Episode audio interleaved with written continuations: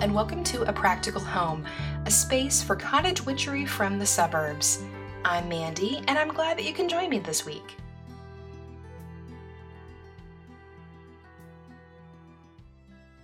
Hello, hello, all you jewels and gems.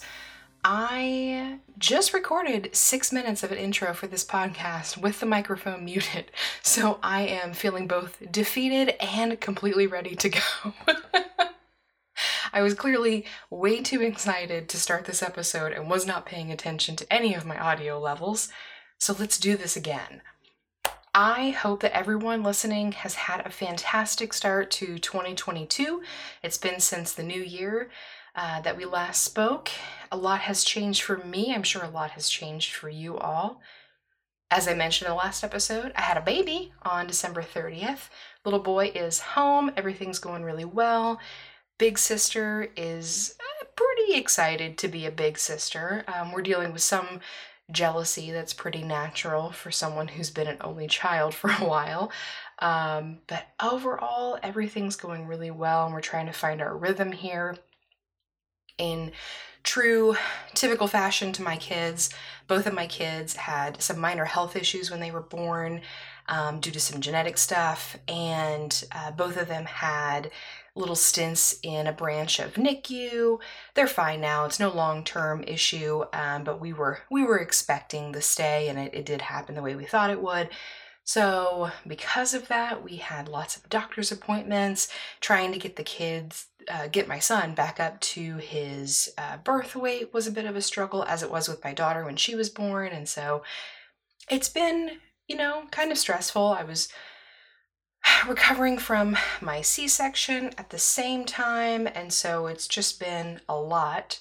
And then to top that all off, once I felt like I was pretty recovered and we got all that stuff done with my son, no more doctor's appointments until his regularly scheduled items, um, my face blew up a couple of weeks ago. I, I had a bunch of episodes scheduled for January and I was really excited to start to start recording them and publishing them and um, my face just exploded. I thought I had a sinus infection a few weeks ago, and suddenly my maxillary uh, um, my maxillary gland got really hard and swollen. Then my gums swelled up. Then my lips swelled up. My face swelled up. My eyes, my ear, everything on the right side of my face. Several doctor's appointments and a CT scan later, and they can't tell me what was wrong with me. So I'm still taking some antibiotics. Um, all of that went away a couple of days ago, but today my gum is starting to swell again. So if I sound a little weird, that's what that is. Hopefully that won't turn into anything um, and it will just go away on its own. But there's, for me, medically, nothing more frustrating than not knowing the source of it. So I, you know, I really feel for anyone who's going through a long term uh, medical question mark in their life because that is it's always so frustrating when you don't know how to treat something and you don't know what the source of it is and you don't know if you're uh, you know fanning the fire on the issue or if you're working towards a resolution it's it's always just so aggravating but uh, hopefully that won't be a thing anymore and my face will not swell any further and I can continue 2022 hit the ground running and and go into the regularly scheduled content that I have for this year. I'm very excited as the season is changing into this Imbolc uh, holiday. I um, can feel the weather changing around me. It's already starting to get a little bit warmer here. In the Midwest, uh, on the plains where I live, I'm sure that we will have a frost in about a month, but we, we seem to be having some pretty good weather right now. I, I really can't complain about it. Over the last couple of weeks, self reflection, journaling, studying has been a really crucial part of my morning routine and subsequently my daily practice.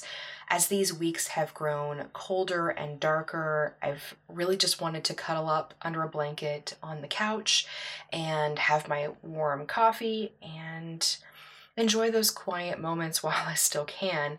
So that's really what's been encompassing my last couple of weeks and I have really been enjoying it. I've been working through the Pagan Prayer and Ritual book, the Hearth Witch's Year, the Daily Magic book, and a few other items. And I think that reflection and time for journaling has done well for my daily practice. I think that self reflection has been really good for me. It was something that I had in my practice, but probably not enough. And I've been enjoying building that out and seeing progress in myself. So that has been really from Yule to Imbolc for me. And I would love to hear from you of what you are doing during these colder months. I know that we're pushing towards spring and everybody is getting so excited for it. But I, I would love to hear how you're working through these these weeks eh, as the wheel is changing and um, what's really special to your practice right now.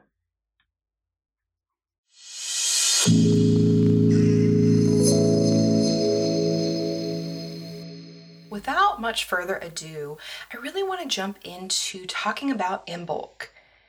Imbolc is a Sabbath that I largely did not really incorporate into my practice for several years. I kind of ignored the holiday. I felt bad about it every time. I would just go right from Yule into Ostara and I would forget about it largely. And I always felt a lot of guilt because it's a very um, important turning of the year for me. I just, I, I was really struggling with marking the day. Um, but in the last five or six years, I feel like it's grown uh, a stronger importance to me. It's still nothing in the way that I celebrate uh, Samhain or the way that I celebrate Mabon, which I love very dearly, or even the way that I love to celebrate Beltane. Um, but I I do find space now in my life for Imbolc. So in the Wheel of the Year, Imbolg is the third holiday spoke following Samhain and Yule and is a Celtic fire festival. It's typically celebrated on February 1st. Uh, the celebration can also be pronounced Imbolc with a hard G, and you may know it uh, to yourself as the Feast of St. Bridget rather than Imbolc. The celebration honors the promise that spring is just around the corner and life will be infused into the land very soon. So it's it's midway between Yule and Ostara. So it's the initial uh, dream of spring that is that is coming to the land. It's a time for leaving the past behind you. It's a time for starting fresh and setting new goals and new plans it's a time for making plans of the year ahead and working towards that. This time of year is also associated with rebirth and fertility, largely because lambs were born and are born during this season. There's actually um, a farm a couple of miles away. I used to live closer to it, it was down the street from my old house, um, but they have uh, a, a large uh, flock. I'm not sure what to call them of of sheep. I don't know what you call a a whole mess of sheep that you have on your farm, but they have lambs around this time of year, and we'll start seeing them here in the next couple of weeks. And I love driving past because they're the where they let the sheep roam is always like right up against the the major road and um, I can just drive past and see all the cute little lambs running around. It's really adorable. So I'm looking forward to that this time of year. Historically, our ancestors who experienced winters recognized that by this time of year, food would be scarce. Pantries were starting to become bare, they were limited on food sources that were outside of the home, and they also understood that this uh, would change with the coming of spring and knew that food would be available if they took the time to prepare, which is why planning and rebirth is so crucial at this time. If you are planning to celebrate Imbolc, uh, here's some common associations that you might want to use around your home or even in your ritual or spell work. Colors associated are largely white, soft pinks, soft purples, yellows, greens. Colors that make you think about purity, about um, fresh starts, about new beginnings, about um, you know just all things um, clarity and purification. Herbs are typically uh, going to be things like basil, cinnamon, wormwood, rosemary, herbs that are associated with purification, balance, success, and fertility. The crystals largely associated are things like amethyst. That's a great stone because it symbolizes rebirth and balance. Uh, clear quartz can also be used for its clarity. Selenite is a great stone for its purification properties. Trees associated with growth and purification are largely used for Imbolc, such as cedar and rowan.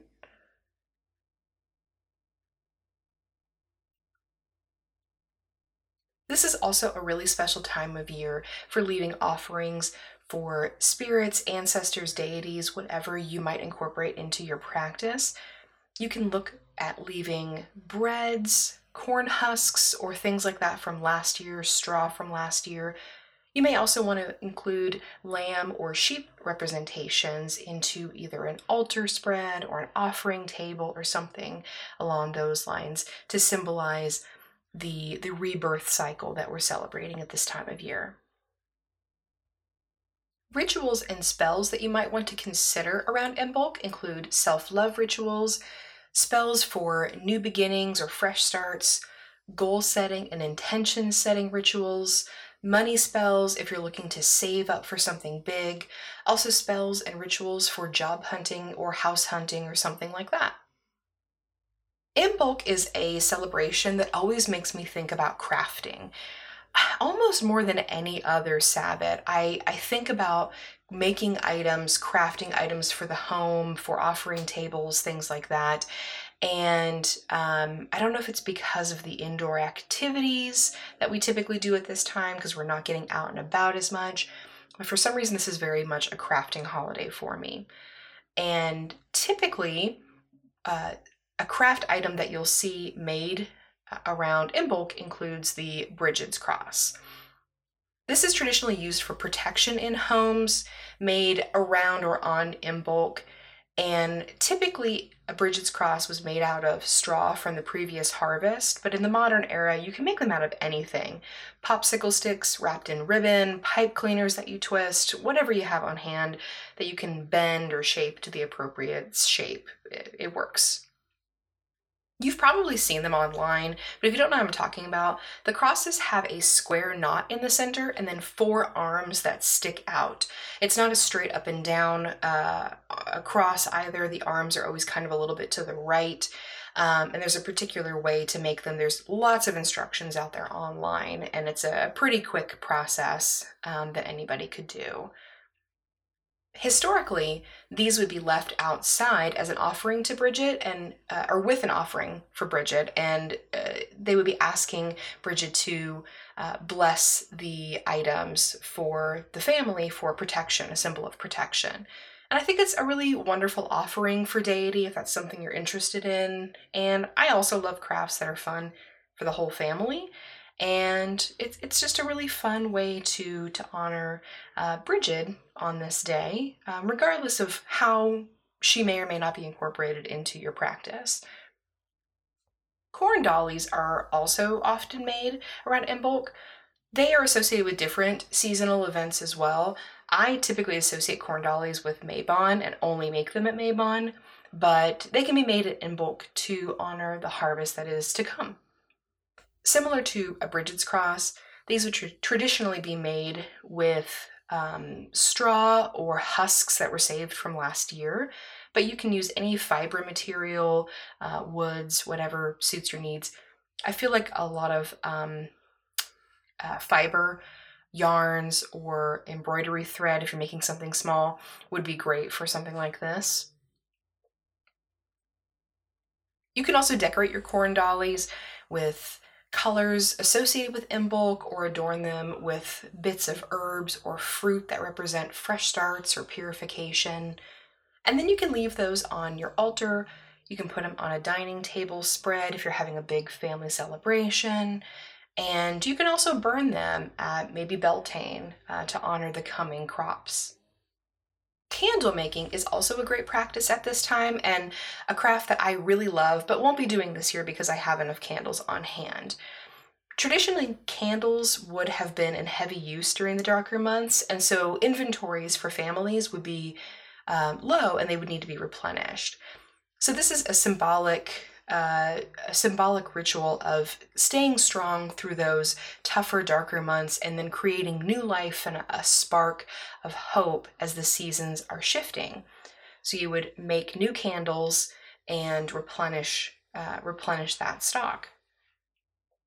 I have made candles in the years past, and I've also taken time to dress candles that I had previously made during Imbolc.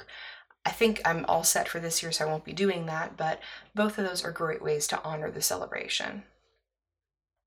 I mentioned that in years past, I largely ignored Imbolc and have been starting to incorporate it into my Wheel of the Year in the last five or six years. So, the way that I celebrate Imbolc is possibly more low key than other people do. Um, I don't celebrate with any outside practitioners other than my my mother, and then we we bring in all members of our family who are um, kind of aware that we're that we're pagan and we're witches.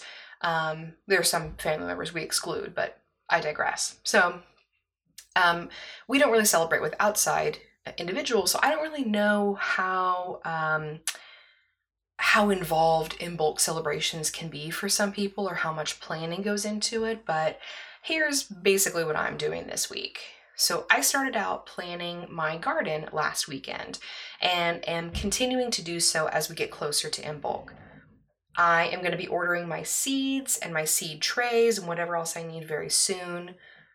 Here where I live, we'll probably have an early spring just based on the weather and the frosts.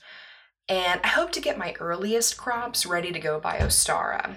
Um, they probably won't be fully in the ground, but I hope to have them seeded out pretty well. Sorry if you can hear some background noise. I think uh, my husband's making a snack in the kitchen. I'm also planning out goals for the rest of the year and working on plans for achieving those. I spoke about goals in the last episode of the podcast and talked about how I'm setting things up for uh, for this podcast, for my spiritual path. I have different goals and milestones that I'm working to achieve. I also have a few plans professionally in relation to continuing education that I want to uh, accomplish this year. And I'm also trying to find balance with two kids at home while navigating a job I commute to and getting around this pandemic and all those changes that are happening with it. It's a lot to adjust to, and so I have some goals that I want to achieve to obtain, I guess, maximum organization and productivity. So I'm working on some things for that, trying to set some good habits in my life as well. Um, you know, for ex- for example, I am trying to uh, make sure I clean out the dishwasher first thing in the morning and make sure that it's running f- as the last thing that I do at, in the evening. Which I was always kind of a I'll do the dishes at some point in time during the day person, but I'm trying to be a bit more concrete in how I handle some tasks around the house in order to ensure they're accomplished. For crafting items, I really love fiber crafts during Imbolc. This weekend, I have plans to finish a few needle felt animals for my oldest child. I'm making her a cow for their kids' room. Um, it, it will be like it, it's a gift that I want to give to her to kind of symbolize her role as a, a new big sister. Um, I'm not really sure why I have why I chose chose cow, but I, it's a gift that I want to give to her as a special token of her her new life, and so it really feel, falls into Imbolc for me because it's a rebirth of her life as a big sister and how her role is going to change for the rest of her life in our family. And with each kind of stab of the needle in the, in the needle felting item, I'm adding intention and hope into this token that I'm making for her. I also have a small bit of mending that I need to perform. I need to fix a button on a shirt, and I think I have a couple items for my husband that I need to fix. Everyone's ancestral background is different, but where my family came from, it would have been brutally cold at this time, so most of their activities would have completely taken place indoors, probably around the fire. And I think that's why fiber crafting makes me feel connected to this time of year because I feel like embroidery and mending and small fabric crafts is what would have been taking place um, while, while it's too cold really to take care of the land or anything outside. How you choose to celebrate Imbolc is up to you, and you can certainly have a blowout feast if you wish. For me, Imbolc is always low key enough that my kitchen work is on the smaller side. I did a full clean out of my pantry where I wiped everything down and reorganized my pantry, which included the garage. And I've been focusing on going through each room of the house and reorganizing and cleaning up everything. I've gotten through about 50% of the house now. I still have a lot more to go through, but I've cleaned out my closet, taken stuff to donation centers, and, and I'm trying to work through that. Similarly, we're trying to eat through our freezer and pantry at this time, um, which is something that I feel really resonates with me around Imbolc, kind of working through your stock in anticipation of replenishing that with the spring. Not only is it very convenient with a newborn, but it uh, it's a nice way to kind of reconnect with the earth and and also use up some of those things like frozen vegetable stock that you've been saving or dried goods that you have and um, kind of takes me back to a more simple time when I celebrate Imbolc. You may have seen on my reels that I made a roast this week with root vegetables and cleansing herbs. I usually have a roast or a stew, something like that, at this time of year to ground me and uh, fill my soul and my belly with warm food. The, the warm food really makes me feel in tune with Imbolc. Bread is also obviously a very popular item to make at this time of year, um, typically because you don't need to have fresh ingredients to make it, with some exceptions. I'm currently ripening bananas and will be making my favorite chocolate banana bread in time for Imbolc and hope to enjoy that um, throughout this next week and, and months. I chop mine up and freeze it and pull it out in small sections because I can never get through a whole uh, huge loaf of banana bread in the way that I make it. I make a, a big cake basically out of my banana bread and um, I look forward to replenishing all that stuff that I ate up during Thanksgiving and Christmas time.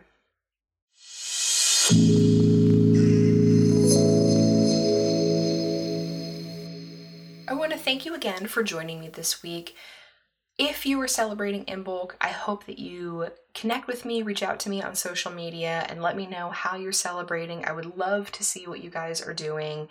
If you're not celebrating Imbolc, no worries. It's a lot of people don't. I didn't for a long time, and uh, you know maybe another uh, Sabbath down the road, um, you'll be able to connect with, and we can chat about that too. I wish you all a fantastic couple of weeks until we chat again. As always, you can find me on Instagram at a practical home podcast. I'm also over on Twitter at a practical home. And you can send me an email anytime at a practical home podcast at gmail.com. Until next time, bye bye.